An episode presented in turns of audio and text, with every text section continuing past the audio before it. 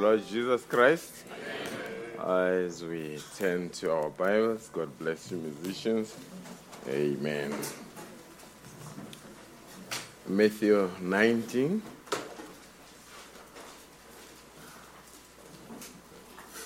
We traveled very well to Nelspruit. We appreciate believers that were able to make it to that site and support the believers in Nelspruit. Amen.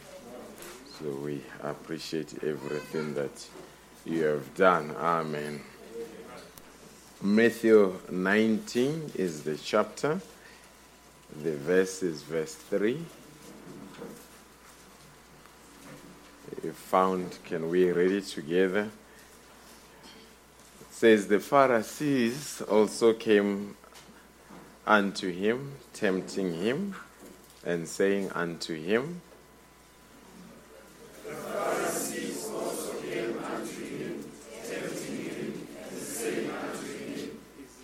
Amen. I believe we are coming for he, to him for blessings, not to tempt him this morning. Is it lawful for a man to put away his wife for every cause?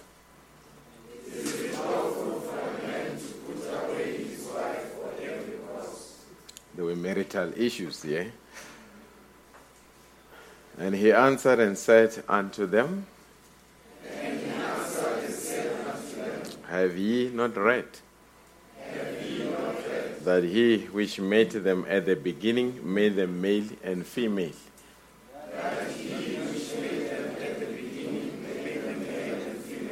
For and said, For this cause shall a man leave father and mother. And shall cleave to his wife. And the twain shall be one flesh. Wherefore they are no more twain. But one flesh. What therefore God hath joined together, let not men put asunder. What therefore God hath joined together, let not men put asunder. They say unto him, Why did Moses then command to give a writing of divorcement and to put her away?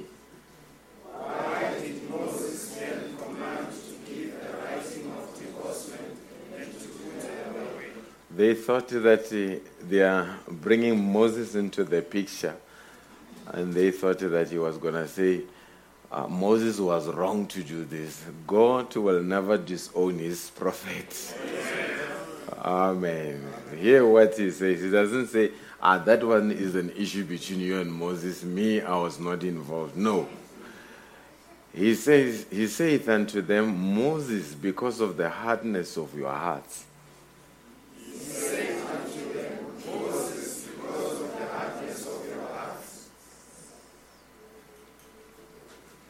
Wasn't Moses wrong? Wasn't Moses wrong? No, he was wrong. Because he says, He that made them in the beginning made them male and female. Then Moses comes to give the letter of divorcement. But despite Moses having done that, God does not disown Moses. I rather stay with a prophet that is wrong than to be with somebody that claims to be right because God will never disown his prophet.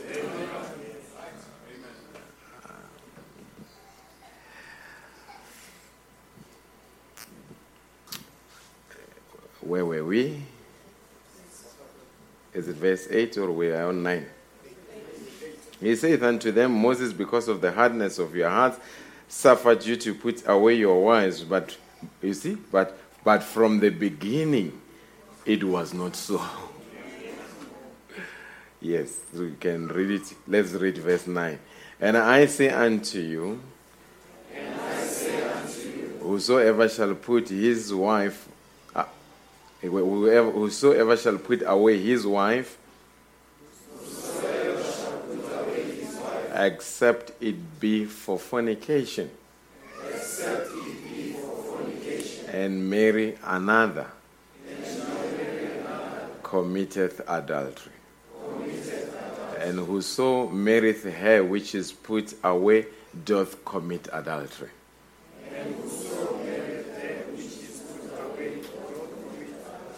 His disciples say unto him, If the case of the man be so with his wife, it is not good to marry. Marriage is not for cowards. Verse 11. But he said unto them, All men cannot receive this saying, save they to whom it is given. The doctrine of marriage and divorce cannot be received by all men except to those that it has been given. For there are some eunuchs which were which were so born from their mother's womb. And there are some eunuchs which were made eunuchs of men. And they be eunuchs which have been made themselves eunuchs for the kingdom of heaven's sake. Which have made themselves eunuchs for the kingdom of heaven. He that is able to receive him, receive it, let him receive it. Are you with me? Uh, don't just. There are some eunuchs, like the Roman system has got eunuchs that have been made eunuchs by men. And there are some eunuchs that are eunuchs from their mother's womb. I've not met these ones, but the Bible says they are there. And there are eunuchs that have been made eunuchs because of the kingdom of God. Let's bow heads. Gracious Heavenly Father, we appreciate you this morning for your grace and mercy. So that, Lord, as we are going to fellowship around the word, we depend solemnly on thy inspiration. I pray for every believer in the building, those that have needs, may you grant them their heart's desire. As I stand here reporting for duty, undertake for us, dear God. as we commit everything to you in the name of Jesus Christ. Amen. As you take your seats.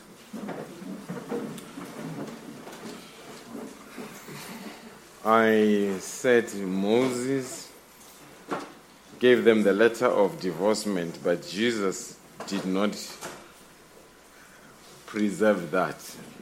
He said from the beginning it was not so. Amen. Now, when Moses, God instructed Moses to strike the rock once, he struck the rock twice. Again, Moses was wrong to strike the rock twice. It should have been once. But because the striking of the rock symbolizes the cross, and Moses had now struck twice instead of once, God could not disown the prophet. That is why in 1963, a prophet comes, he says, I indict this generation for the second crucifixion of Christ which shows that uh, God could not disown Moses. What Moses did, God had to put a type to it that it was stricken twice, and the Lord Jesus Christ will be stricken twice. Amen.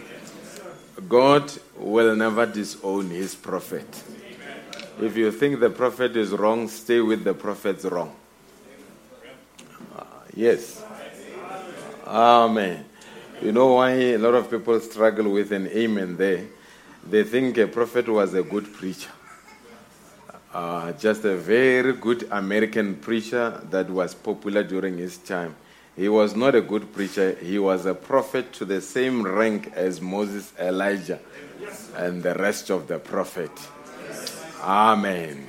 When you listen to American ministers somewhere, you can debate and say, but I don't feel it this way. I don't think it should be this way. But the prophet comes with, Thou says the Lord. He doesn't care what you think. Amen. He comes, he delivers, Thou says the Lord. And Thou says the Lord can never be debated. Amen. You accept it, it's life. You reject it, it's death. Yes. Amen. How many believe William Branham was the prophet sent from, not a preacher, a prophet sent from God? Amen. Amen. I want to make a distinction there because uh, preachers, after the service, if I've preached something, you can come to my office, we can debate it the whole night. But uh, when the prophet has delivered, thou says the Lord, there is no room for debate. Amen. Amen. Now, I want to dwell on marriage and divorce this morning. That's what we would want to look at certain subjects from time to time we have to revisit them, especially for those that uh, you have turned down my monitor. It was fine, brothers. Amen. Especially for those that come on the way and for those that have long been on the way and forgotten certain things, let's remind them. Marriage and divorce is becoming a rare subject in most message churches today uh, because pastors entangled themselves in uh, the mess of people in the pews. Amen. Amen. So, a pastor is afraid to preach marriage and divorce because he has officiated the third marriage of the man sitting in the front, so he doesn't know what to say. Amen. Amen. But uh, thank God there will be ministers that will never be silenced. Amen. Amen. Uh, they will never be silenced by money or popularity or women. They will remain on the course. Amen. Now, brother, bring Malachi 2, verse 16, bring it in an amplified version so that uh, it's going to be a Bible study this morning.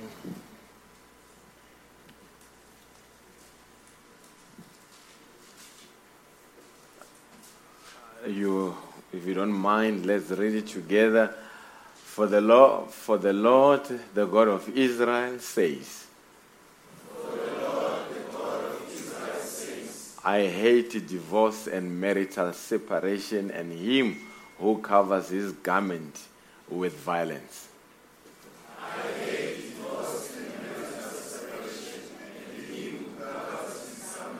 God hates a divorce. God hates a separation. God hates a violent violence against your wife. Is that, a, is that a scripture there? Yes, Therefore, keep a watch upon your spirit that it may be controlled by my spirit.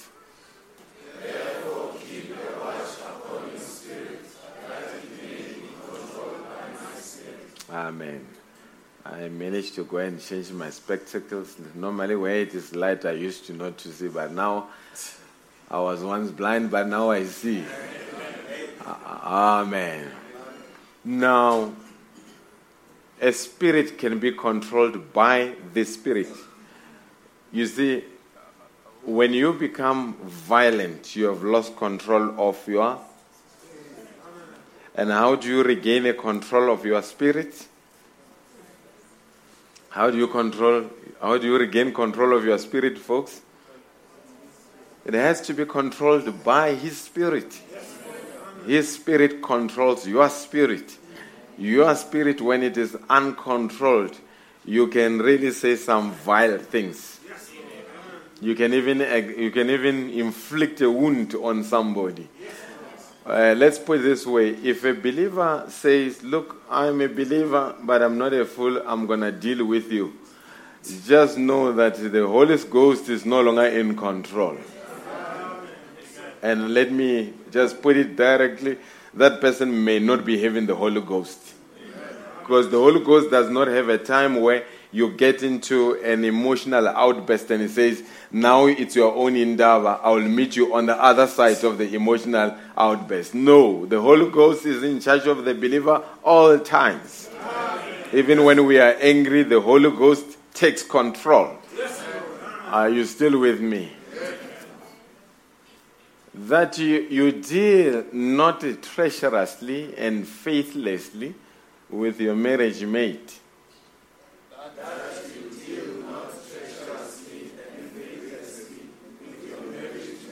The, the whole the spirit will control that you don't behave treacherously and faithlessly. Amen. Do we agree God hates a divorce? Why does God hate a divorce? Because it is anti-type. When God marries the church, He marries the church eternally. And that is why Paul says, when I speak about a man and a woman, I speak about Christ and the church. If, they, if Christ will never leave the church, husbands should never leave their wives. For whatever reason, but we'll get into that. Amen. Brother Branham in the message, The Invisible Union of the Bride, he says, marriage, paragraph 74. He says, marriage is the oldest institution in the world marriage was first performed was performed first and instituted by uh, in the Garden of Eden. So marriage is the oldest institution in the world. You see it, and marriage was uh, performed first and instituted in the Garden of Eden by God Himself. Are you still with me? Marriage comes from God marriage was designed by God. Parameters of marriage were set by God. Anything that was said by God cannot be changed by a man. Uh, if God says something, a man has to adhere to what God has spoken.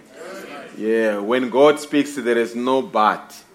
We accept it as it is. Are you still with me? Now, in the message, the Kinsman Redeemer, paragraph 47, Kinsman Redeemer, paragraph 47, as I built my foundation this morning. Kinsman Redeemer, paragraph 47. He says, When a man loves a woman and marries her because she is just pretty, there will be an end to that. Amen. Uh, you young ones, you may not know, a woman can be so beautiful on, outside and so be ugly on the inside. The outside ugliness can be bearable, uh, but the inside one is not bearable. Uh, are you still with me? We rather have a woman that uh, people deem not to be attractive, but inside is a godly character, than to have a woman that everybody says is a trophy wife, she's beautiful, but you are the one that knows that you don't sleep at night. Amen. A good woman comes from the Lord. A good husband comes from the Lord. Even the same thing goes for brothers. And brother can be looking a very impeccable, absolutely progressive in nature, but be a very horrible husband. So that is why don't depend on what you see, depend as you are led by the Lord. A believer doesn't do anything before they consult with God. Before I do this, what does God say about this matter? If God say yea, then it is yea. If God says nay, then it is nay. But God must be at the center point of every believer. God is not an emergency God. Hallelujah. We treat him like an emergency, but it's not an emergency God. He's a God even when you are planning. It is a God even when you are deciding. He is God even when you are in trouble. But don't plan travel and seek God when you are in trouble. Seek God before the trouble and say, God, irrespective of what is happening, I need the will of the Lord. If God tells you to do it, He will take care of it. But if you do it on your own, it will bring pain to you. Can somebody say amen to that? Now, he says, when a man marries, uh, when a, a man loves a woman and marries her because she's pretty, there will be an end to that. But when a man finds a woman that he loves and uh, don't know why, but he loves her, and she finds a man that she loves, no matter what he looks like, he loves her, she loves him. That's an eternal mate in glory. Are you still with me? God's genuine marriages are pre planned. God knows who you are going to marry. Hallelujah. God knows who you are going to get married to before you even came into time. God had a partner for you from eternity. Before Facebook, God has got a partner. Before Twitter, before social media, God has got a partner. A real partner, you don't get them from social network. You, talk, you get them from a spiritual social, a spiritual network, a supernatural network, which is the channel of the Holy Ghost. Are uh, you still with me? There is what in social uh, media cycles they call catfishing. Catfishing is when somebody pretends to be somebody that they are not. Somebody can just take a, a picture of somebody from somewhere and load it as their profile picture and pretend to be that individual and have a name that is not their own and interact with you. And the day you say we meet is not the picture that you saw there. You have been catfished. I know young people, you see, I'm very knowledgeable about this thing. Now, even the devil can catfish you and bring a character that is not a genuine son of God but he speaks the quotations. Hallelujah. The serpent quoted the scripture. And even a wrong person can quote the scripture.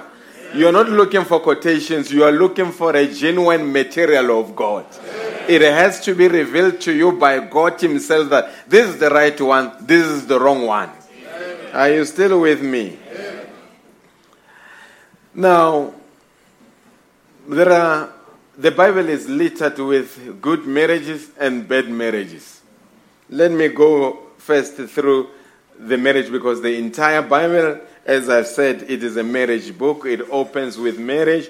In the middle of the Bible, there comes a marriage. At the end of the Bible, there comes a marriage. It was Adam and Eve, it was Mary and Joseph, and at the end time, it's Jesus Christ and the bride. It opens with marriage, it closes with marriage. It is a, a marital book because the Bible it's a love letter. Amen. So when the prophet says, when a man loves a woman uh, and doesn't know why, you must know that even Christ loves you, but he doesn't know why. Are you still? You love him, you don't know why. If you love him because he gives you money, ah, that's not love. You've got not to have a reason why you love him. Because when you don't have a reason, no reason will be challenged because there is no reason to love him. Are you still with me? Now, certain marriages, especially in the Old Testament, you look at Adam and Eve, what we learn from their marriage is the redemption. And we have spoken many times in this church how Eve fell into sin, but Adam never disowned Eve and he followed Eve into that mess because it was a process of the natural redemption because a real marriage is the redemption. Uh, a real marriage is redemption. Eh, Yes, as much as a brother redeems the sister, the sister redeems the brother. Uh, had she not come along the way, another frog may have come along the way and may have destroyed your life. So each one of you, you have saved each other. Are are you still with me? Adam and Eve, it shows us redemption. Abraham and Sarah, they show us about waiting upon the Lord, waiting together in the Lord. They waited for a child. Uh, when a marriage is child, childless, we wait upon the Lord. You don't go outside exploring whether can I have a child or not have a child. Marriage is not children. There is a higher reason for marriage than children. Now, Abraham and Sarah, they waited together. Then we look at Isaac and Rebekah, how God can make a perfect match. Rebekah had never seen Isaac before. Isaac had never seen Rebekah before. But when they met, it was love at first sight because why? God had designed them. It was God that brought them together. Amen. Uh, Some people say, I need to know her, I need to know him. My desire is that let the Lord know them better. Uh, because if you try to know them, they can mislead you, but God will know them better. Then we look at the marriage of Jacob and Rachel. It tells us how love can be enduring, endurance. We know how Jacob loved Rachel and worked for seven years, and later he realized that he had been duped by Laban, and later he had to work another seven years for Rachel because he loved Rachel. Amen. Are you still with me? Then you look at Boaz and Ruth. It shows us that faithfulness can be rewarded. How Ruth left her own people and left her own gods and said to Naomi, Your God shall be my God, your people shall be my people. Where you'll be buried, I will be buried. And we see how through redemption, Ruth was incorporated into the lineage of Israel and became a wife to Boaz. Faithfulness being rewarded. Hallelujah. Hallelujah. Then we look at uh, Elikana and Hannah.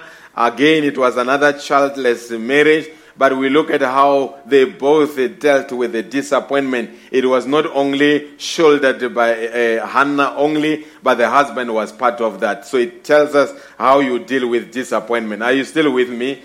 Then we look at David and Abigail. The Bible, when it describes Abigail, it says she was a, a beautiful woman of good standing and wise. How did she become wise? We know the background that before she got married to David, she was married to a man called uh, uh, Nabal. And Nabal, what happened is that the, the uh, uh, Nabal was a very rich man. He had run about 3,000 sheep and 1,000 goats, and they were somewhere sharing those sheep. And as they were there, David and his men protected them. But later, he sent the message to Nabal that we are coming. Uh, just be gracious to us. The man was quite rude to them until Abigail intervened, which showed that Abigail was a wise woman. We look at the marriage of Hosea and Gomer. This is the marriage that even sent shivers down my spine because God raises Hosea and say, "You go and marry Gomer." And when you look at Gomer, Gomer was a prostitute. Amen. Uh, don't try it. This was the Lord. Now, after it happened like that, God was trying to show unconditional love. I, I think all of us were caught up in idolatry before we came into the message. Then you look at the, the King Xerxes and Esther, it shows what marriage can do through courageous influence. And again, you've got bad marriages. You look at uh, Potiphar, Potiphar and his wife. Uh, here, brothers, look at it. Potiphar was the second man in charge in Israel, but at home he had neglected his wife.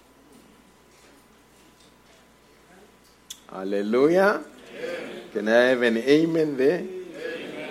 You know, Brother Branham says in the message, standing in the gap, Brother Branham says, I would prefer to stay in the wilderness and be like the old time, uh, Old Testament prophets. The God says to him, He says, if you do that, your wife will leave you. He says, You are not an Old Testament prophet. He says, You are a modern prophet. Are you still with me? I hope we are together here. Now, Nabal and Abigail, we have shown how Abigail intervened for a difficult spouse. You look at Samson and, and, and that and Delilah. Samson was driven by lust. You look at Ahab and Jezebel, a marriage that lacked spiritual uh, connection. Amen. Then, brother, bring marriage and divorce.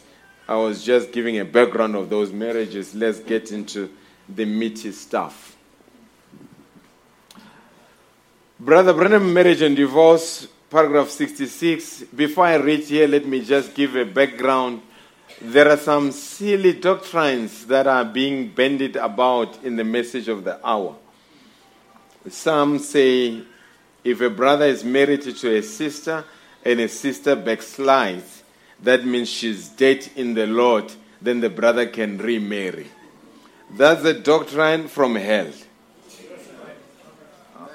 Are you, are you with me? Because uh, you see, Brother Branham says a make believer always hang around to look for a loophole. Those doctrines are being, are, are, are being brought up by people that are looking for loopholes. The Bible says, until death do us apart, it refers to a literal death.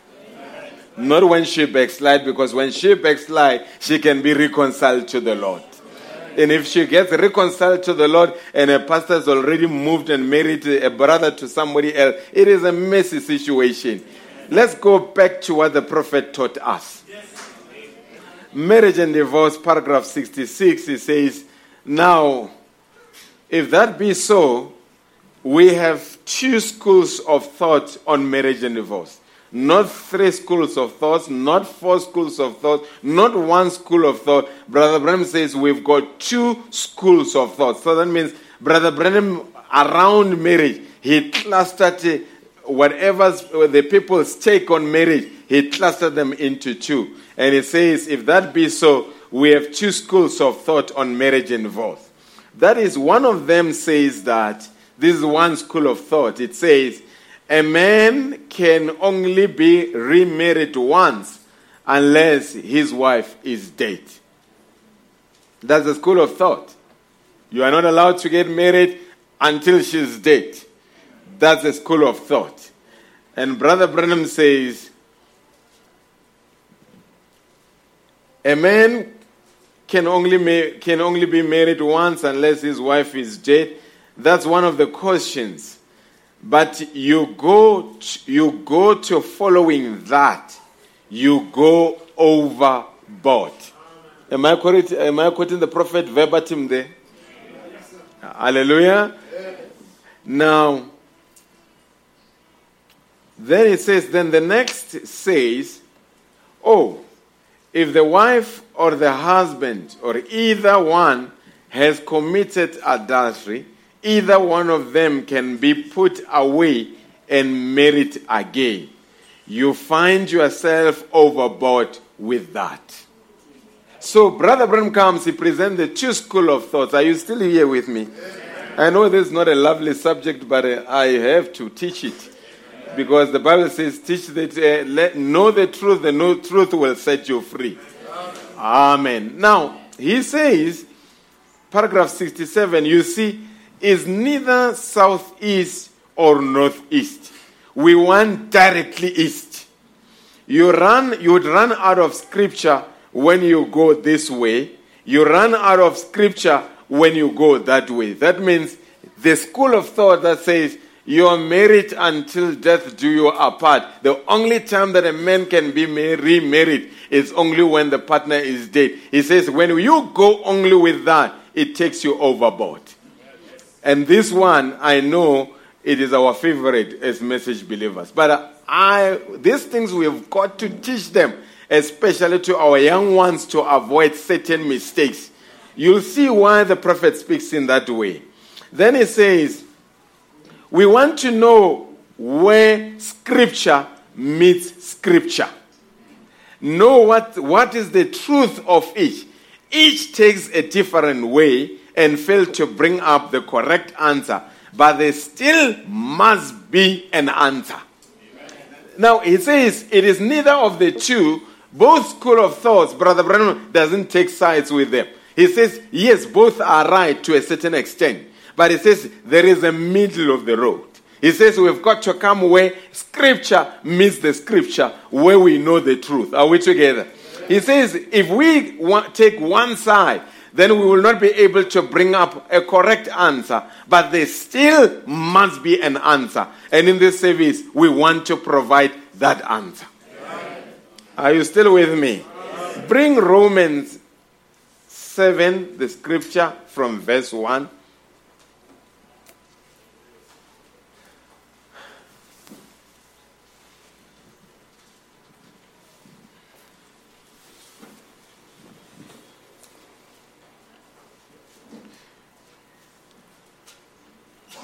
That's 6, not 7. Let's read it together. Know ye not, brethren, for I speak to them that know the law. How that the law hath dominion over a man as long as he liveth.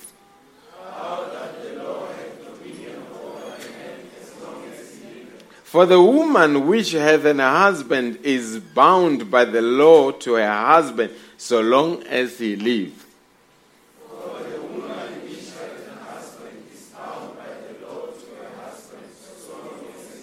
But if the husband be dead, she is loosed from the law of her husband. Even if you tell her that if I die, don't get married, when you are dead, she moves on. Uh, that's the scripture. Uh, are you still with me? Now, here, if you get the revelation of marriage and divorce, you will understand why some people even battle on the Christian journey. It says if the husband is still alive, you are bound to the law of that husband. But when the husband is dead, then you are free to marry Mary. Not when you are separated, when, when the husband is. Are you still with me? Spiritually speaking, Brother Branham comes in your message, the invisible union of the bride. He says you are not allowed to get married to Christ until your first husband, the devil, is dead. Not separated, because separation it tells us that there will be a reconciliation. And Christ will never marry somebody that is still married. If the partner, if Satan, you've got to make sure he's dead. You've got to make sure a tombstone is erected. You've got to make sure he is resting, not in peace. But later, then you are able to marry Christ. The danger if you are tempted to marry Christ while the former husband is alive, as you move along later on, you may be reconciled back to the first husband, in this case, Satan. Are you still with me? Bring verse 3.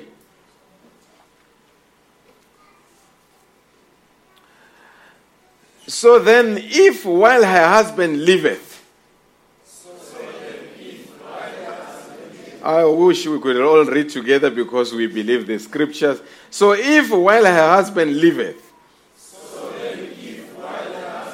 she be married to another man, she shall be, the world will call her that she has moved on. But the Bible says she's an adulteress. Same with the man. If their wife is still alive and he marries again, he's an adulterer. Hallelujah. This is some of the wedding that is beginning to leave pulpits. But if a husband be dead, she is free from that law. So that she is no adulteress. though she be married to another man. Amen. First Corinthians 7, verse 1. Is somewhere where we are going. Now, Paul says, Now concerning the things whereof he wrote unto me.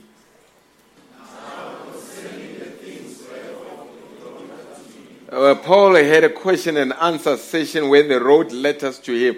A bulk of them was based on marriage. He says, Now concerning the things which you were of, ye wrote unto me, it is good for a man not to touch a woman. Then William Branham comes in the end time. He says, because Paul was during a partial realization, William Branham comes during a full realization. He says the best thing that God can give to a man outside salvation is a good wife. And a lot of times, Paul, in a certain thing, says, Those that are not married, I wish that they could be like me and serve the Lord. William Branham comes in the end time and says, I wish every young man and every young man in the building could get married to a wife like mine. William Branham comes, he says, it will be better to marry while you are still younger. I, I, don't, I don't know, do you see things have changed? Th- that means William Branham could have never spoken in this manner unless he knows that we've got a power that will be able to sustain us in our marriages.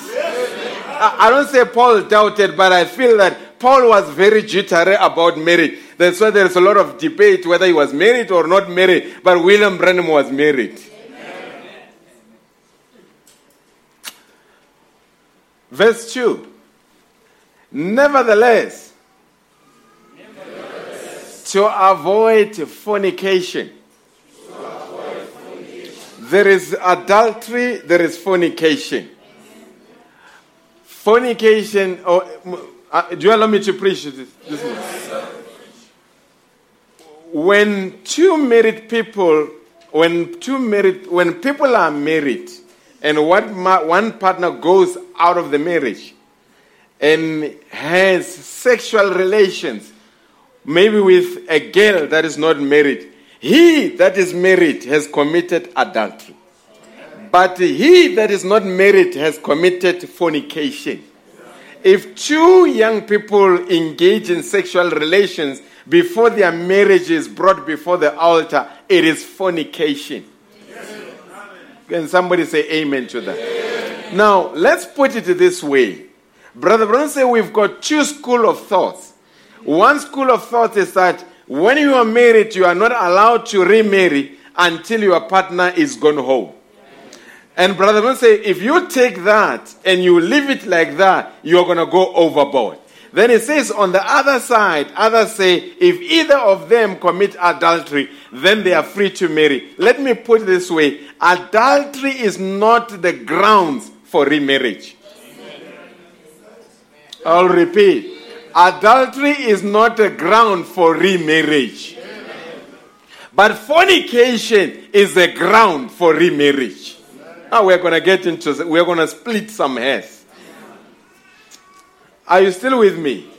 Nevertheless, to avoid fornication, let every man have his own wife.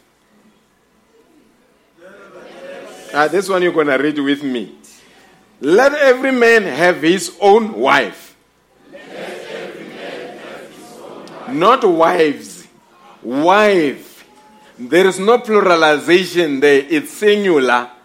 Wife. Jesus Christ does not have wives, He's got a, a wife.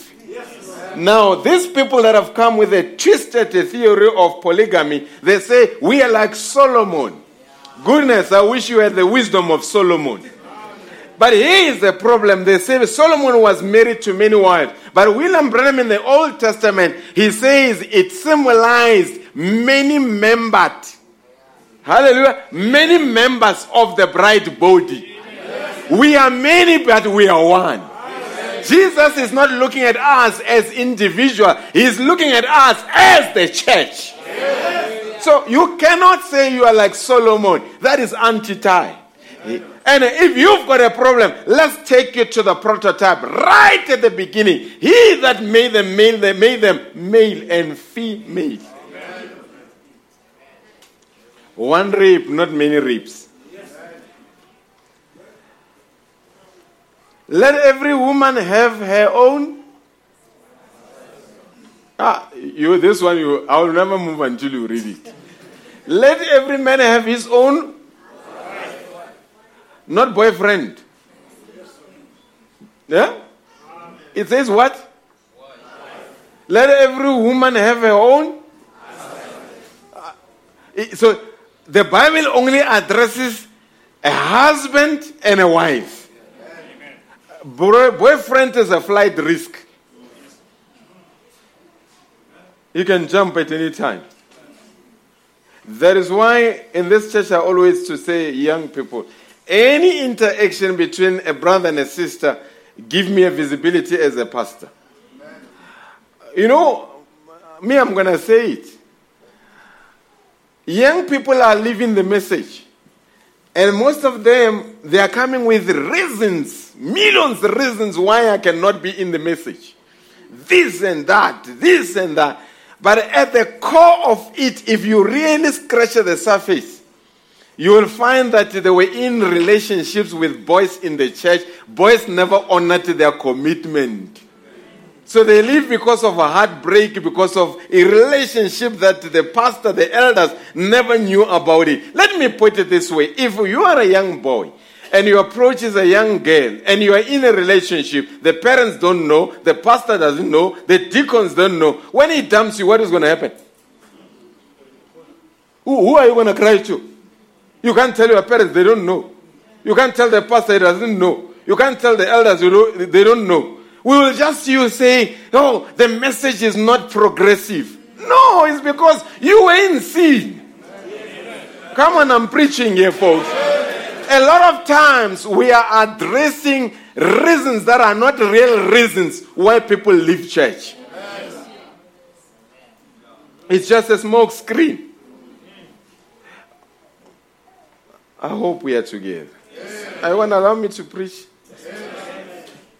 Let's come to what William Branham says in the message, The Invisible Union of the Bride of Christ, paragraph 83. Brother Branham says, I want to name three things. Psychologists have discovered, before I read this, they have discovered, it's a study that they have done, pros, promiscuity.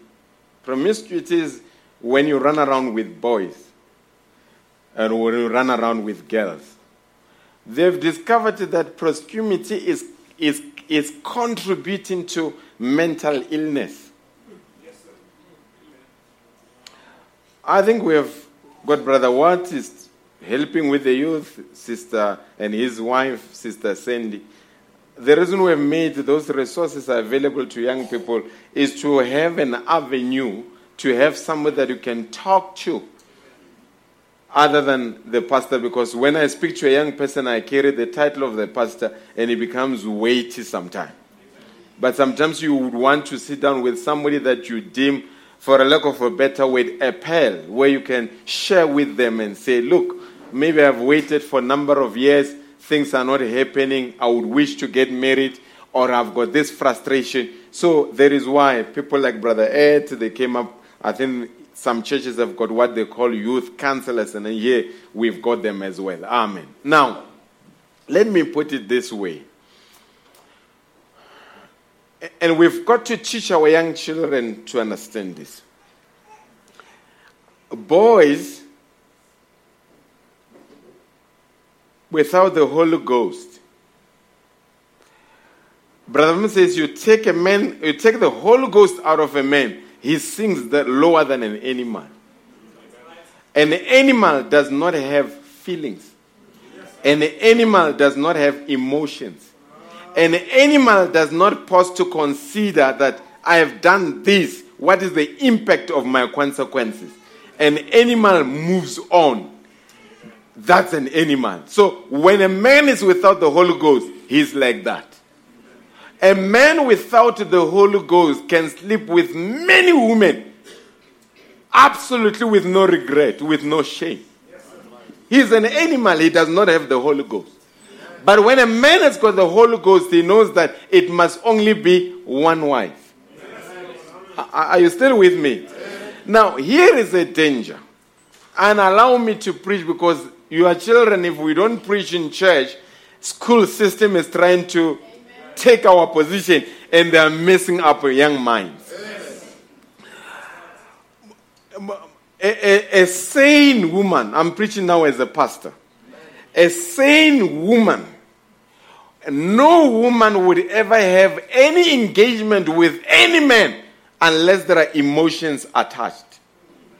But a man without the Holy Ghost can have an attachment to anything that walks and not even have any emotions.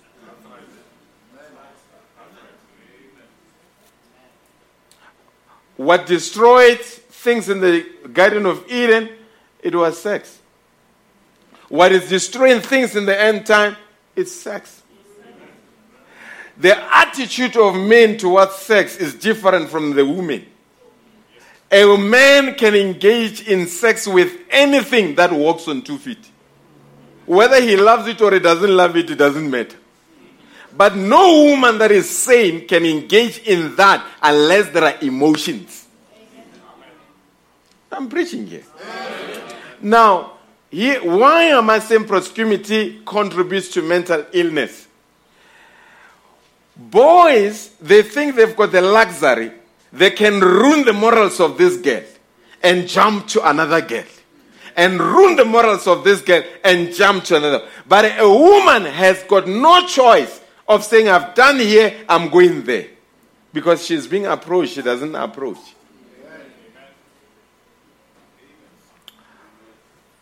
Don't worry. Even if you say, yes, amen, we are going to get into this. It will be done. Brother Branham says, and I want to, sh- to show why there is a correlation between promiscuity and mental illness. I think psychologists got it right there. Paragraph 83 says, I want to name three things here that she, this now on the woman, she must not get away from. Now I'm speaking, keep the church in mind while I'm speaking this to the natural woman. As Paul in here in the seventh chapter of Romans. Paragraph 8. She has a sacred trust of virtue committed to her by her Lord. A certain virtue. Nothing else holds it but a woman. That right? That's committed to her by God. She must not, virtue he refers to virginity. The Zulu kingdom, every year they've got what they call virginity testing. When Brother Branham came here in 1953 and 50, they told him what they were doing traditionally. Brother Branham, when he went to America, because I don't know who told him, he says, if they find that a woman is not a virgin, they will stone her to death. And when Brother Branham left for America, he says, if we were to, do that in America, there will be so many dead people.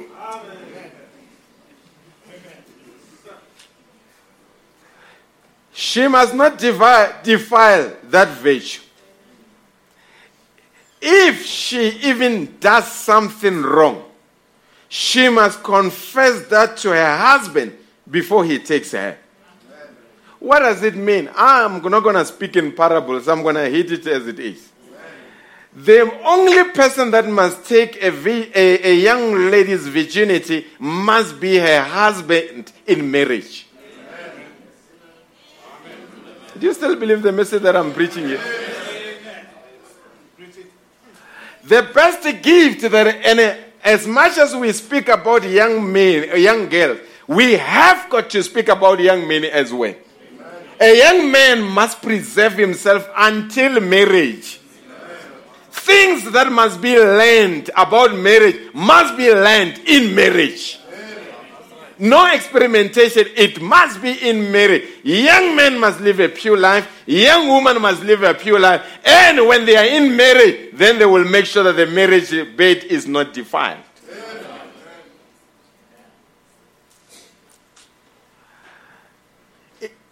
If she even does something wrong, she must confess that to her husband before he takes it and make it right.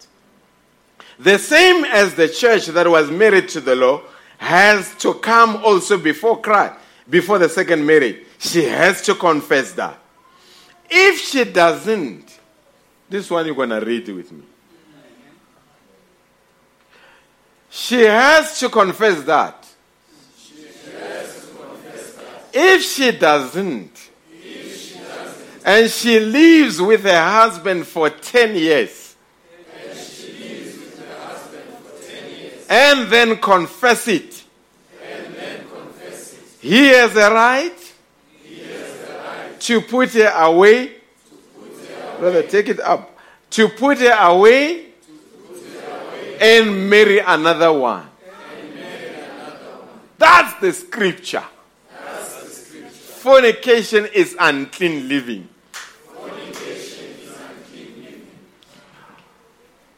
We came to the marriage altar. The pastor has pronounced, Will you take this man to be your lawful wedded husband? Will you take this woman to be your, law- your lawful wedded wife? In sickness and riches, they go and live for 10 years in marriage they are together. They've done many anniversaries. And after so many anniversaries, one night, maybe she battles, she buckles up under pressure and say, honey, look, there is something that I should have told you, but I never told you. Before you married me, this is what happened. I never told you about it. Brother Branham says scripturally. Am I reading a scripture here? That is why. If you, that's why certain things, if people get married and there is a confession that has got to be done, the pastor must be there. Why is the pastor there? So that it must not be your weight against her weight.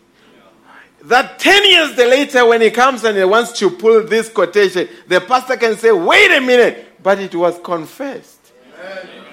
And you said you don't have a problem with it. And if you never had a problem with it 10 years ago, you must never have a problem with it now. If you have forgiven somebody for things that they've done before marriage, never bring them up in marriage. Okay, maybe some people they look at this quotation and be harsh. Let me redeem myself as a pastor. When he discovers and he says, I'm putting you away, as a pastor, reasonably I will try to say, Don't you forgive her, try to forgive her. But if he sticks to it, he's not wrong.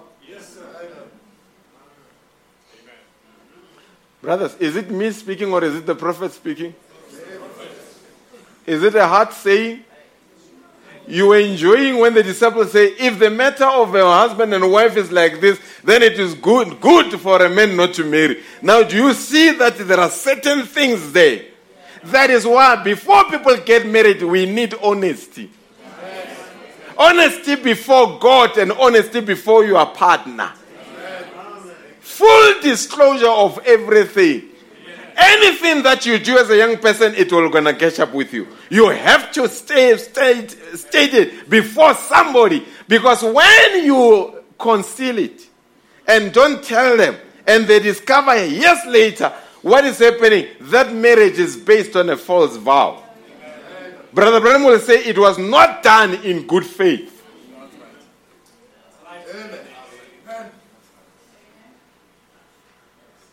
I'm glad brothers in the front they say that's right.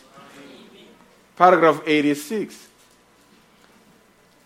Joseph, fear not to take unto thee Mary thy wife. For that which is conceived in her is of the Holy Ghost. What was David saying? Or Joseph doing? Jo- Joseph was engaged. And after he was engaged, then he discovered that my wife is now pregnant. And according to the way he know, because Brother say he was a righteous man. And by the way, he was an elder. I think Brother Branham speaks about how Joseph was it above 40, eh? And he says actually he was a widow. Mary was the second wife. Go and check it. Now, this elder, while he's preparing for marriage, living clean, then this matter rises up that Mary is pregnant. Then David was thinking that, let me put her away. The Bible says it was not a girlfriend. Mary was already a wife, even though they were not married. But potentially, Mary was the wife because a vow had already been taken. What brother say, what marries you is not the pastor. What marries you is the vow. I wonder how many vows are being made in message circles over WhatsApp. I wonder how many marriage vows are being broken right on WhatsApp. WhatsApp is of the devil. Yeah, that platform is a very dangerous platform for our young people. Another young man wanted to challenge me on a doctrinal issue. Say, Pastor, one, is not from this church. The same evening, then he sent me a picture of his girlfriend. Then I said, hey, brother, what's happening? That's before WhatsApp allowed them to delete. I said, what's happening? He said, apologize. And so I said, ah, later you wanted to correct me about doctrine while you are running around with this Jezebel. Hypocrisy. God was just saying, hey, let me expose this young man to the pastor.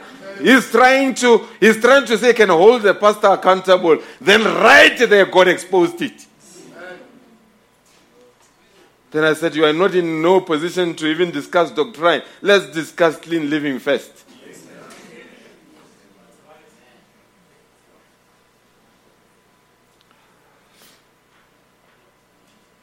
WhatsApp is dangerous.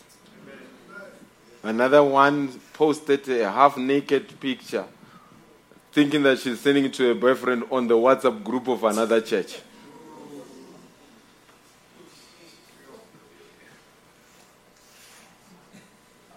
God will expose you.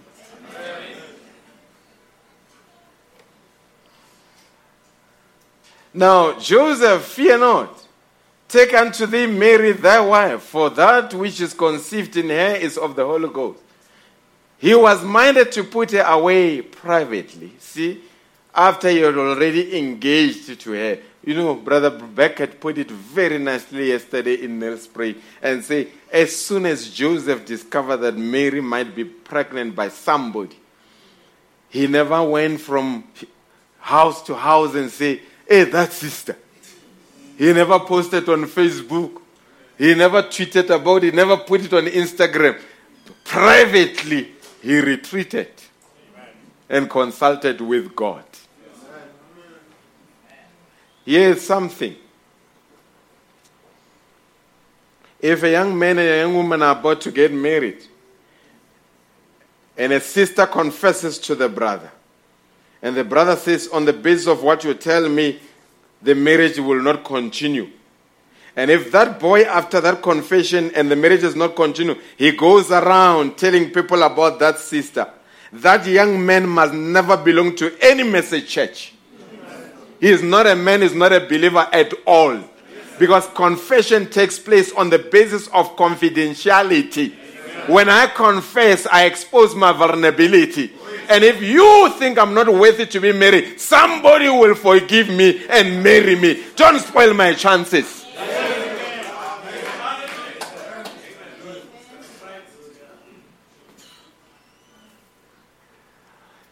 Now, verse uh, paragraph 87. Notice now, she has a sacred trust of virtue that's been given to her. Trusted to her by the Lord. Right there, there's something. I think last week I was speaking about. You remember when I spoke about tradition versus what the prophet said? One of the tradition that we used to hold on, and later we realized it was not a scripture, it was just a tradition. And a tradition by its nature, when it is introduced, it is introduced to humiliate somebody. Now, when we grow up, when the marriage, when we come to the marriage, there will always be a discussion was she wearing a veil or not wearing a veil? because then a veil symbolized uh, virginity. Now they will say if she and and if she if they know that she once confessed in church, then they come and say she must not put the veil. Now that is the Pharisees' doctrine. There's not even one quotation. I'm challenging you. Not even one quotation where Brother Branham links the veil to virginity. He says the veil symbolizes that she does not have headship. She's coming under headship. This one is your own things in your own corner trying to expose one another. God is not involved in those things. Those are traditions. Come on. Go and find one quotation that can be linked to veil and virginity. I will come and correct this. But I've searched and I have searched. And I've asked those that are doing it to search. And they have searched and searched. Okay, some they still want to hold to it because it's a tradition. Amen. If she's not a virgin, that's not a consumption for everyone. It's between her and her husband. We're not getting involved. I've just dismantled one tradition. Thank God for the prophet. Thank God for the prophet. If there is a message question, there must be a message answer. Don't say, I think I read on Google. No, ah, we're not interested. What does the messenger say about it? Amen. Another tradition, I, I don't, personally, I don't like hair extension for my wife. Personally, that's my personal preference. But I can never go and misrepresent the quotation and say, hey, because of this, what? No. Brother Branham say, if I've got a false, if I need a false tooth, I can put it on. And he says, I've got a hair piece, and they, my wife as well has got a hair piece. And he says, if you want to put it and make your hair grow longer, it's fine by you. I'm not going to say because I don't like it and say try to bring a doctrine around it. Traditions commandments of men have made the way to be of none effect. Not, notice, she has a sacred trust of virtue that's been given her, trusted to her by the Lord. God gave her that virtue, just as it was in the Garden of Eden. She can say yes or no. She has a sacred trust of womanhood, excuse me, committed to her. She must not break. The womanhood I'm speaking of here is her conduct, her character around men. So, the best gift that a young girl can give to her future husband is a preserved life. The best gift that a young man can give to his future wife is a preserved life. What applies the same expectations that we have of a sister, we have them of a brother. Now, let me come to somewhere here. I hope I've addressed the issue of the schools, two schools of thought. Let me come to this one that what if she leaves the message? Do I do? Do I stick with her? Or do I marry? There must be a scriptural answer. And there must be a messagical answer. Bring 1 Corinthians 7, verse 10.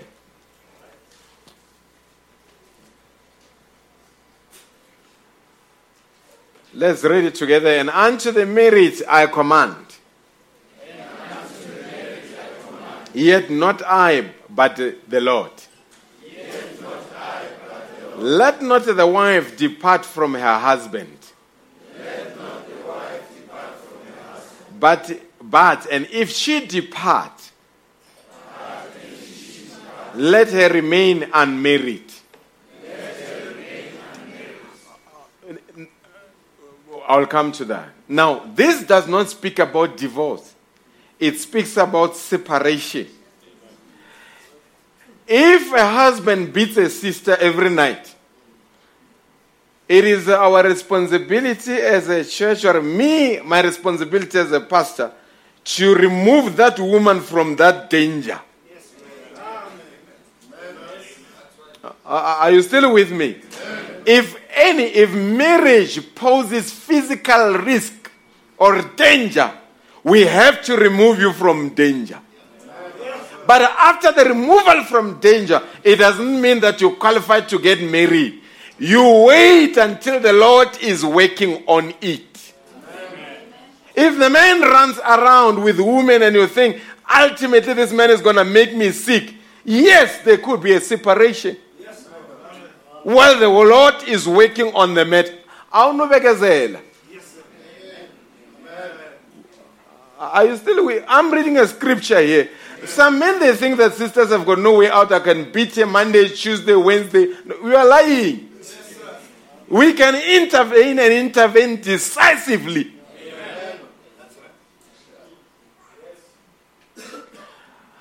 But if she depart, yes. But if she depart, let her remain unmarried or be reconciled to her husband. And let not the husband put away his wife. So that means they are living apart while God is working on the situation. Amen. Are you still with me?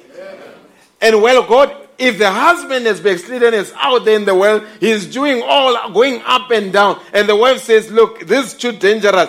Uh, maybe I'd rather go back to my house. Maybe I'd rather have my own place. While she is there, she must live clean. And if that fella out there later reconsiders and say, maybe I had much better go home, they forgive me, the sister has a right to say, I forgive or I don't forgive. Folks, forgiveness is not enforced by the pastor.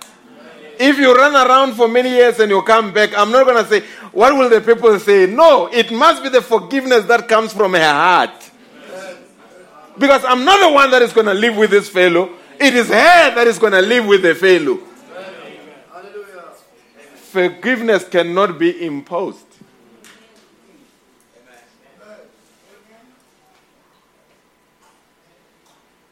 Verse 12. But to the rest speak I, not the Lord. If any brother hath a wife that believeth not,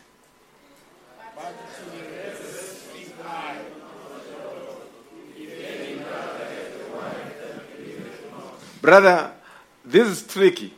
When a prophet says, Brother, it is not the Lord speaking, but it's me speaking, me, I will still take it that it is still the Lord speaking. If any, if, if, and, and she be pleased to dwell with him,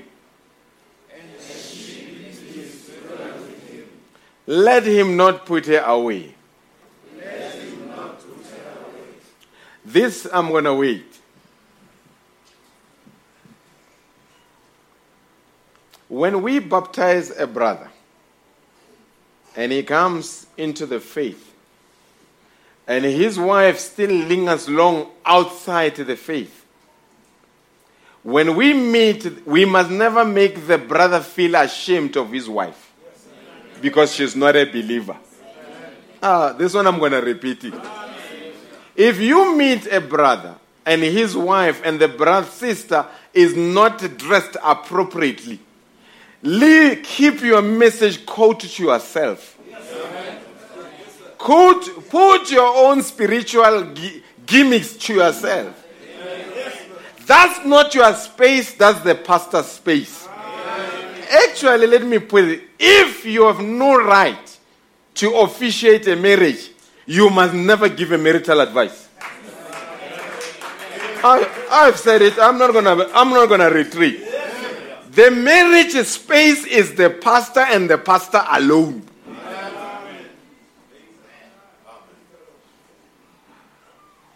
You have heard me. Because we have so many people wanting to be marriage counselors. The pastor gives this advice, another one by the behind, behind the curtain gives this advice. No. No. Somewhere, I was speaking to the pastor. The pastor was very worked up. A deacon had given a couple and say, ah, because of problems that you experience, it's better that you separate. What? In what capacity? No. It cannot be done. Now,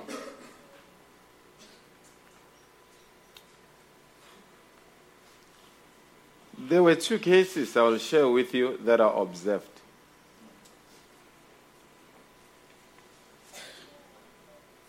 Well, let me not get into the specifics. If a brother comes into the faith and is married to the wife that is not in the faith, and we meet them maybe at the mall, the sister is not dressed appropriately. We must still greet the sister with respect and say, God bless you. It's good to see you. It would be good that one day you visit us. If you dare and try to pull aside and say, Why are you dressed like this? She is not a believer. You can't have expectations of a believer to somebody that does not believe. You are actually going to create bitterness in that marriage. We had young men here that went to a brother's house whose wife is not a believer. They were saying they were going to advise, unmarried young men. Went there, they say they were going to advise them about marriage. I really got very upset when I heard about that. What do you know about marriage? I don't care whether you have read about the marriage and divorce. If you're not married, don't ever talk about marriage. You know nothing. It took, it took us many years to regain that woman's respect. Because to her, say, what kind of a church is this? These boys, they have never been married, but here they are talking about Mary. Zeal without experience is disaster.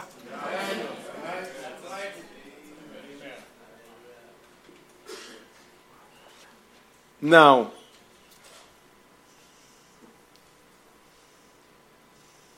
let me, brother, let's come. I'm going to come back to the scripture. Or maybe let's finish the scripture. Verse 18. And the woman which hath an husband that believeth not, and if he be pleased to dwell with her, let her not leave him. Sister, if we baptize you, you are married to your husband, and your husband is not a believer, maybe he's even drinking. You don't go back home, and when the husband comes, you say, You devil! You are not going to win in that way. Love conquers everything.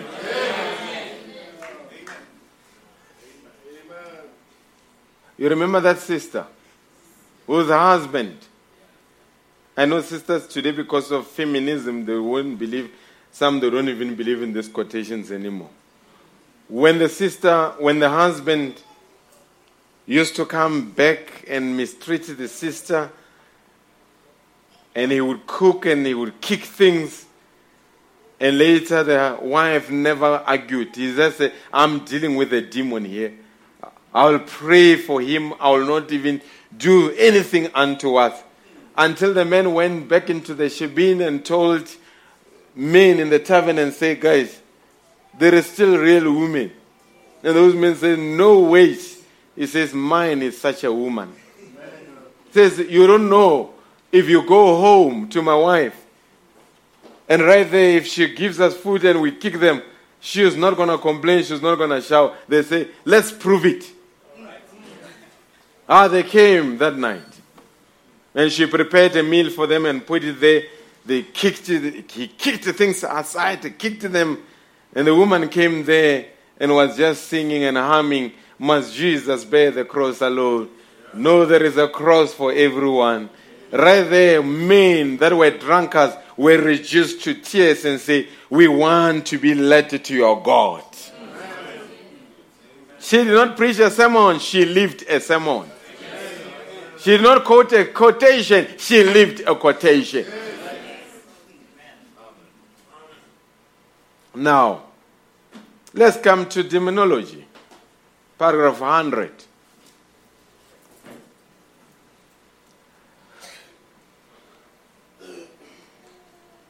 He says, A man came to me not long ago from India, where I'm just fixing to go, a fine little preacher. This is a preacher. He said, Brother Branham, I came over here, said a woman had the Holy Ghost, and said she was just the sweetest, nicest woman. He said if she had been married, and she had been married four times, this preacher goes on to marry a woman that has been married four times, and said she was a sweetest, nicest woman. He said if she if she had been married four times and was living with her fourth husband, I said, how could that be the Lord? This quotation, he normally he speaks about this in two quotations. When he gives the background, he says, this man came to Brother Branham because Brother Branham, I think he designed him and asked him to meet him in the hotel lobby. When he got there, he says, You are a minister. And this woman that you have married to, she's got quite a reputation. This is their fourth marriage. And the man said, Ah, Brother Branham, God gave me a dream, and in the dream, I was to marry this woman. Take it up. I said, Well, how could that be, Lord? Lord? And said, I went to him and said, Oh, glory to God. This is the brother. I said, Hallelujah. Praise the Lord. Just one of that type, you know. One of those type. You know, he wants to spiritualize the decision. And said, Hallelujah, praise the Lord. The Lord told me, Here I'm going to give you a dream. I said, and said, I dreamed that my wife, I seen her living in adultery. The Lord gave him a dream. Seen his wife living in adultery. And came back to back to me and said, Oh, will you forgive me, Victor? Will you forgive me? Why I said, Sure, I'll forgive you and take you back. He said, Now, that's what I did. See, I forgave. So this woman has been married four times. The man has got a dream. In a dream, the woman is coming to her. He forgives the woman. He interprets the dream to mean that he must be married to that woman that has been married four times. Listen to the prophet messenger 101, take it higher. I said, Victor, your dream was, a mighty, was mighty lovely, but the devil gave it to you.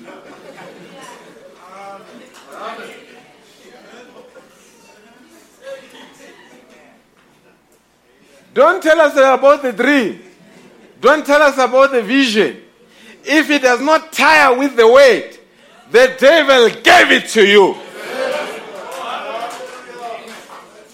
Oh, to the unmarried, under no circumstances, must a believer. Are you still here? Under no, must a believer Another young man, I was quoting that to him, he said, Oh, hang on, Pastor. Well, because now in church there are kinds of three kinds of believers. I say, still it applies to them. And how will you know them? You can't know them by the naked eye. The Holy Ghost will guide a believer to a believer. Ah, God has got an uncanny way of doing things. A crook always marries a crook. I've seen crooks getting married to each other. But God, when He loves His son, when God loves His daughter, He never leaves them making a bad decision. This is a, a preacher t- telling a preacher, the devil gave you a dream. He said, Why? I said, it doesn't, it don't compare with God's weight. That means it doesn't tally with God's weight. She is living in adultery. Absolute. She can't live with four men, right? She leaves that and goes back to her first. She's worse off than she was at the beginning. She has to live single the rest of her life. If he lives, Eish, brothers, do you still believe this truth? I said, you know, that don't compare with God's weight. Your dream was false. I said it doesn't compare with this, meaning the Bible. That is why when you come into my office, working towards closing, when you come into my office and you have a testimony, and it's quite an action packed testimony, after you have narrated it to me, I need to check does it really gel with the message and the spoken way? If it does not gel, I reject it. Come on, believers, are you together? If a testimony, a testimony must be edifying, isn't so? A dream must be edifying, isn't so? If you have a dream, we write it down. If it does not come to pass, we tell you, Brother Branham say we must actually lay hands on you. If you give a false prophecy and it does not come to pass, we, we must call the elders of the church and lay hands upon you because you have been overrun by a wrong spirit. But I know how such things they come. The pastor becomes a steering in the testimony. Then the pastor doesn't see the rest of the testimony.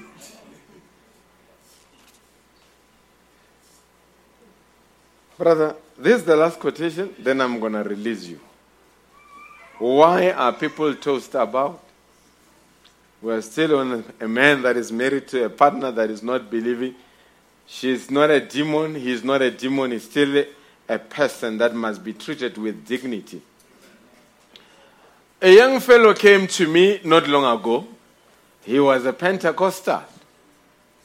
He had seen too many of these meetings. He goes in. His wife was a staunch Lutheran. Now, this uh, Pentecostal and Lutheran, they are married. You can imagine the disaster. Lutherans, they drink, they smoke, they party. Pentecostal, during that time, not of today, of the Bushiri, then they used to have a certain degree of holiness. Now, here is a holy brother, and here is a Lutheran woman. They are married. She said, the wife now says to the husband, said, I guess you went down and shouted last night. Said, I guess you were all speaking in tongues and doing all this last night. He got down on the floor. This is the brother coming from the service. And the sister say, I know you have been there where they spoke in tongue. Then the brother got onto the floor. He's kneeling down, folks. I cast the devil out of her. I cast the devil out of her. This is the brother saying that. Almost a divorce case.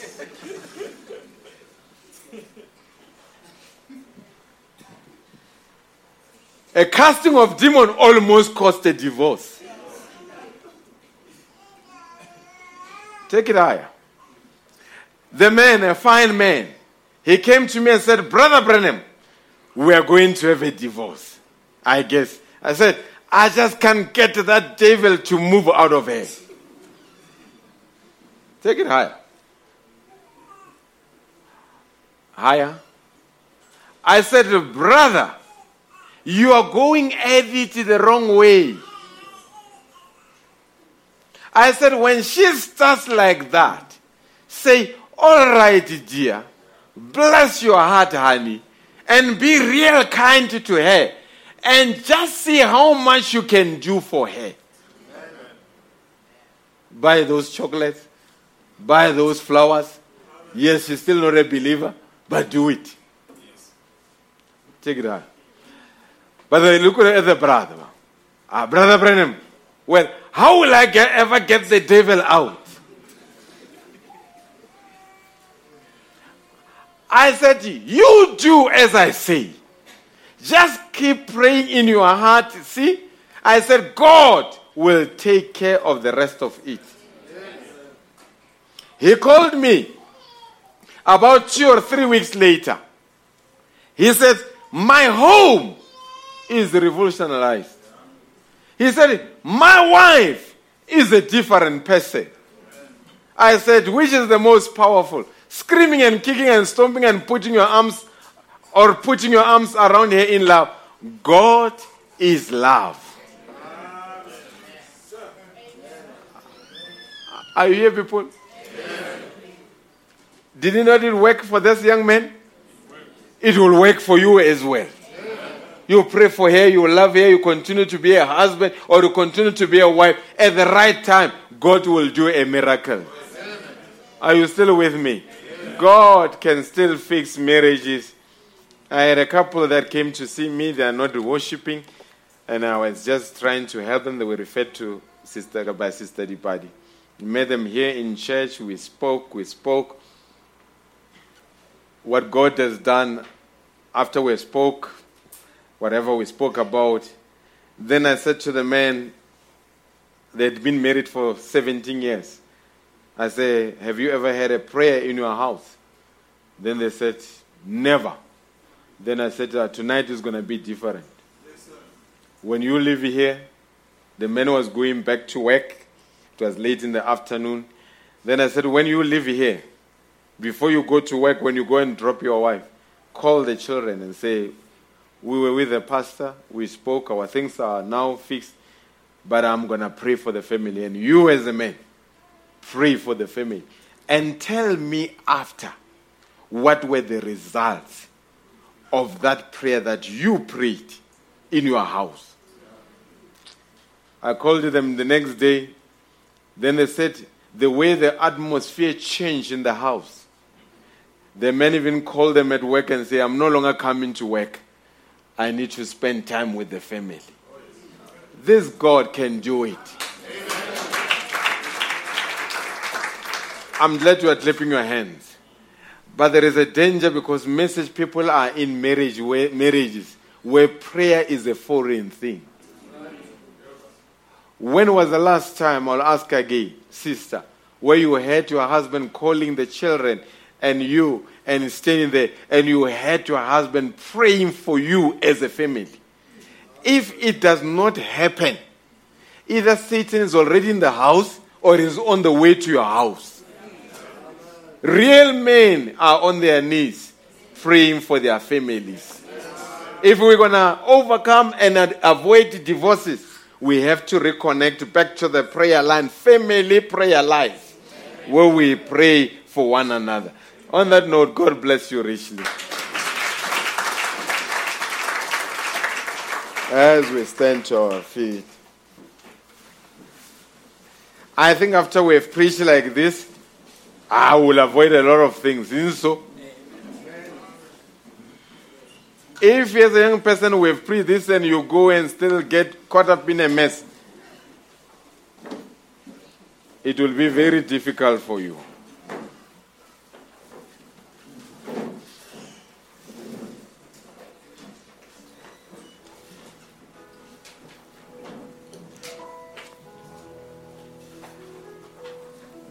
Last week after the communion, we sang a song.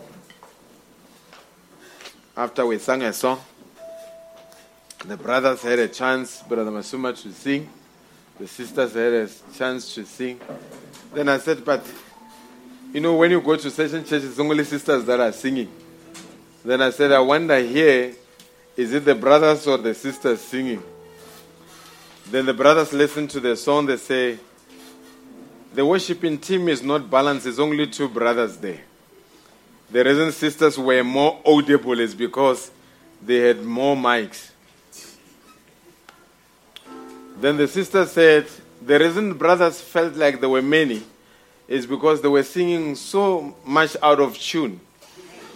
Then, because their voices were blending, it almost sounded like it was one person singing.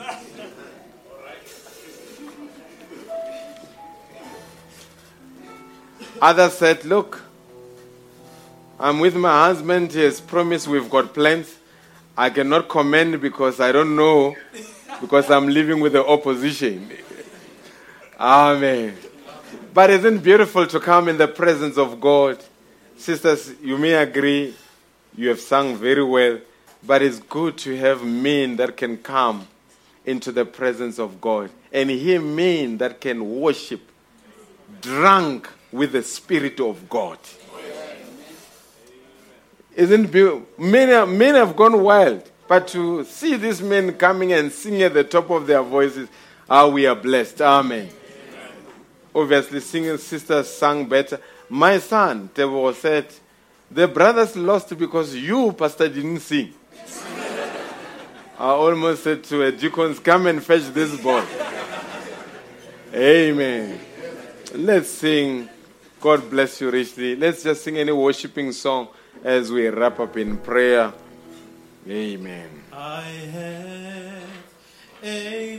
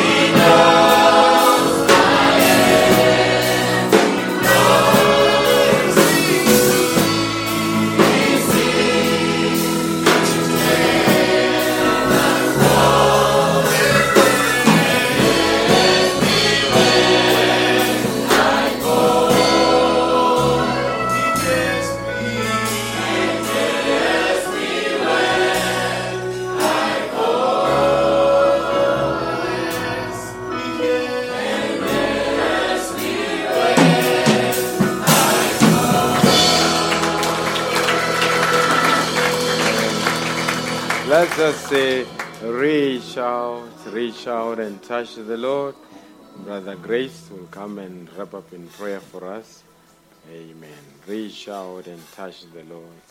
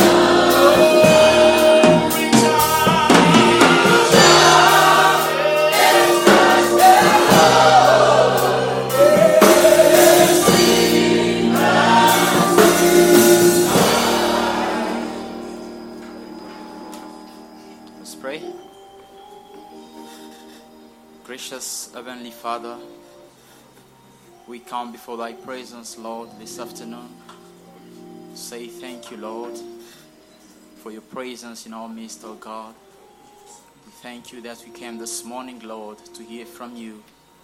And indeed, you've spoken your words unto our heart. God Almighty, what a subject that you took, Father, Lord, this morning marriage and divorce, oh God. Hmm. You know what your children are going through. The married ones and the ones that are not married. Yes, dear Lord. So I believe, oh Father Lord, that there's a reason why you are to speak to us in this fashion today. Oh God, whatever attack going on, oh Lord, in marriages, or attacks that are still to come, oh Father, I just believe, oh Father Lord, that by the preaching of today, oh God Almighty, you're going to give us, oh Father Lord, even more clarity and position, oh Father Lord, to know what to do, oh God. Because many a times we take wrong decisions. We do things, oh Lord, out of emotions. But, oh Father, you've spoken your word, and your word is the absolute. Thank you, Jesus, for such a sermon. We pray that you keep on blessing us, oh Father, Lord. God Almighty, when you speak and inspire your Son to come and speak to us, oh God, it's because you know our hearts, oh Father, Lord. Wasn't done for granted, wasn't done, oh Lord Jesus, for nothing. God Almighty, we pray that you bless, oh God, your servant that you use for us this morning. Yes. Bless him, O Lord, because virtue has gone out of him, O God. You alone can restore, O Father. Bless him and keep him strong for us, O God. Bless his family, Lord, his wife and children. Let it be so. Provide for them, O Lord. Oh, Father, I pray that you come now and bless each and every one of us that made it possible to come to church. Hmm. God Almighty, we are about to leave now, going to our respective homes. May you come and grant us a traveling mercy, God. Come, Father Lord, and grant our heart desire. Your children come to the house of the Lord with burdens, oh Father, with thanksgiving, with different needs in their hearts. And I believe this morning that we all gonna leave this place changed. Yes. We're gonna leave this place, oh Lord, with answers, Father Lord, because this is the only right place where we bring everything with God, and you sort everyone out. We praise your name, Lord, and we're so proud to worship a God like you, Father, the God of Malachi 4, God of Brother Branham, oh Father Lord. Brother Branham is gone, but the message is here. Oh Lord, the very Yes. same pillar of fire, Lord, it, it didn't change, it's still here with us, oh Father. Still in the mission, oh Father, Lord. We only, Father, wait for the rapture to go home. But before that, oh God, the miracles, oh God, everything you might have done with Brother Branham, oh Lord, you can still do them today. If they were healing then, oh Father, Lord, you can still heal your children Yes. today because you change not. You're the same yesterday, today, and forever, Jehovah Rapha. We bless your name, oh Father, Lord. You are Jehovah Jireh, Lord, the provider. Some of us are in need of jobs, oh Father, Lord. Yes. Some of us, oh Lord, we've got different needs, oh God Yes. Almighty. You know the desires of our hearts. You are Jehovah Jireh, the provider, Father, Lord. We believe that you're going to address every need.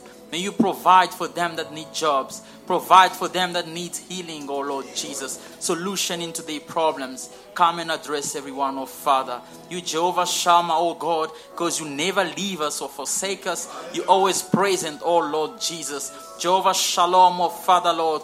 When the trouble comes from different ways, oh God, we get peace from you, Lord. Thank you, Father Lord, for being a wonderful God, a God that we worship and we sing and say we'll never worship a foreign God because we've got testimonies, oh God.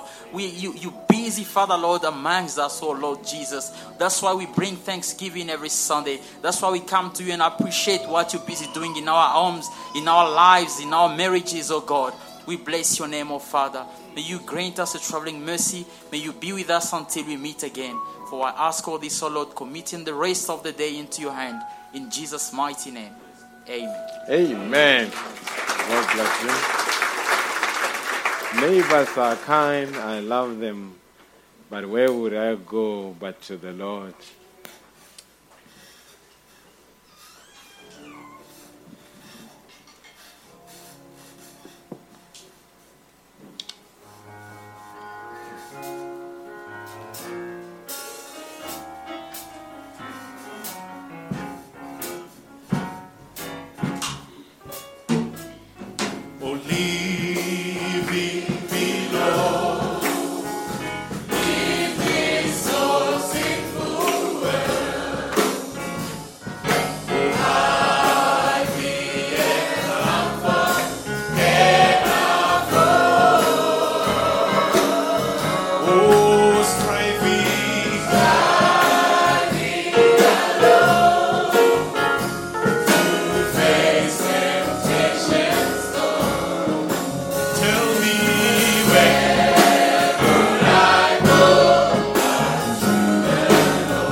Hallelujah.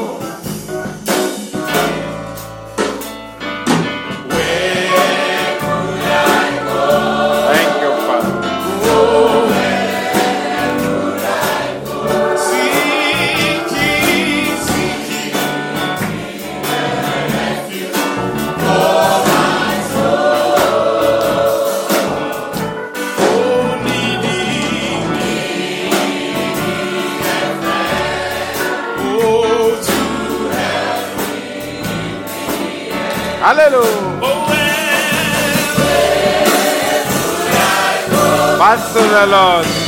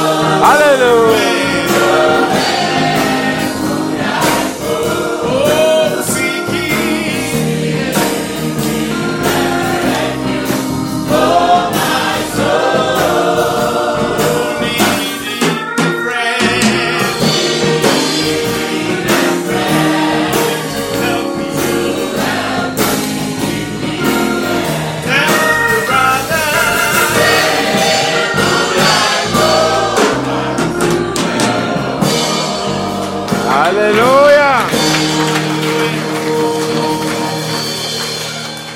Where could we go but to the Lord? Amen.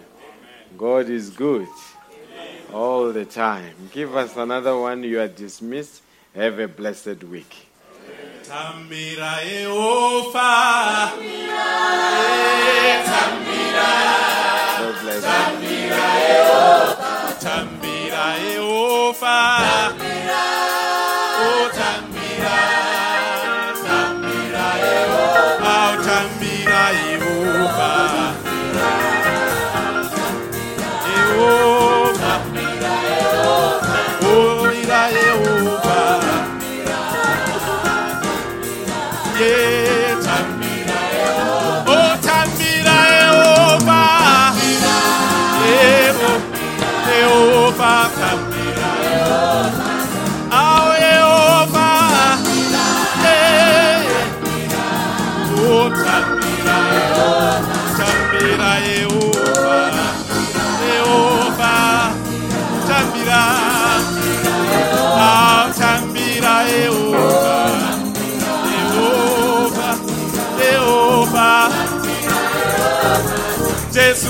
Wakanaka.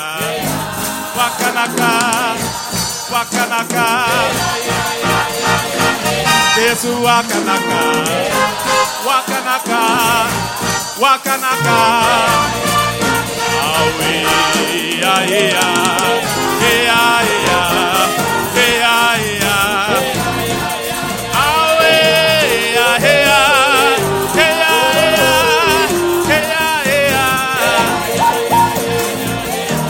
Wakanaka, Wakanaka, Wakanaka. Yesu Wakanaka, I Wakanaka, Wakanaka Yesu. Yeah, yeah, yeah, yeah.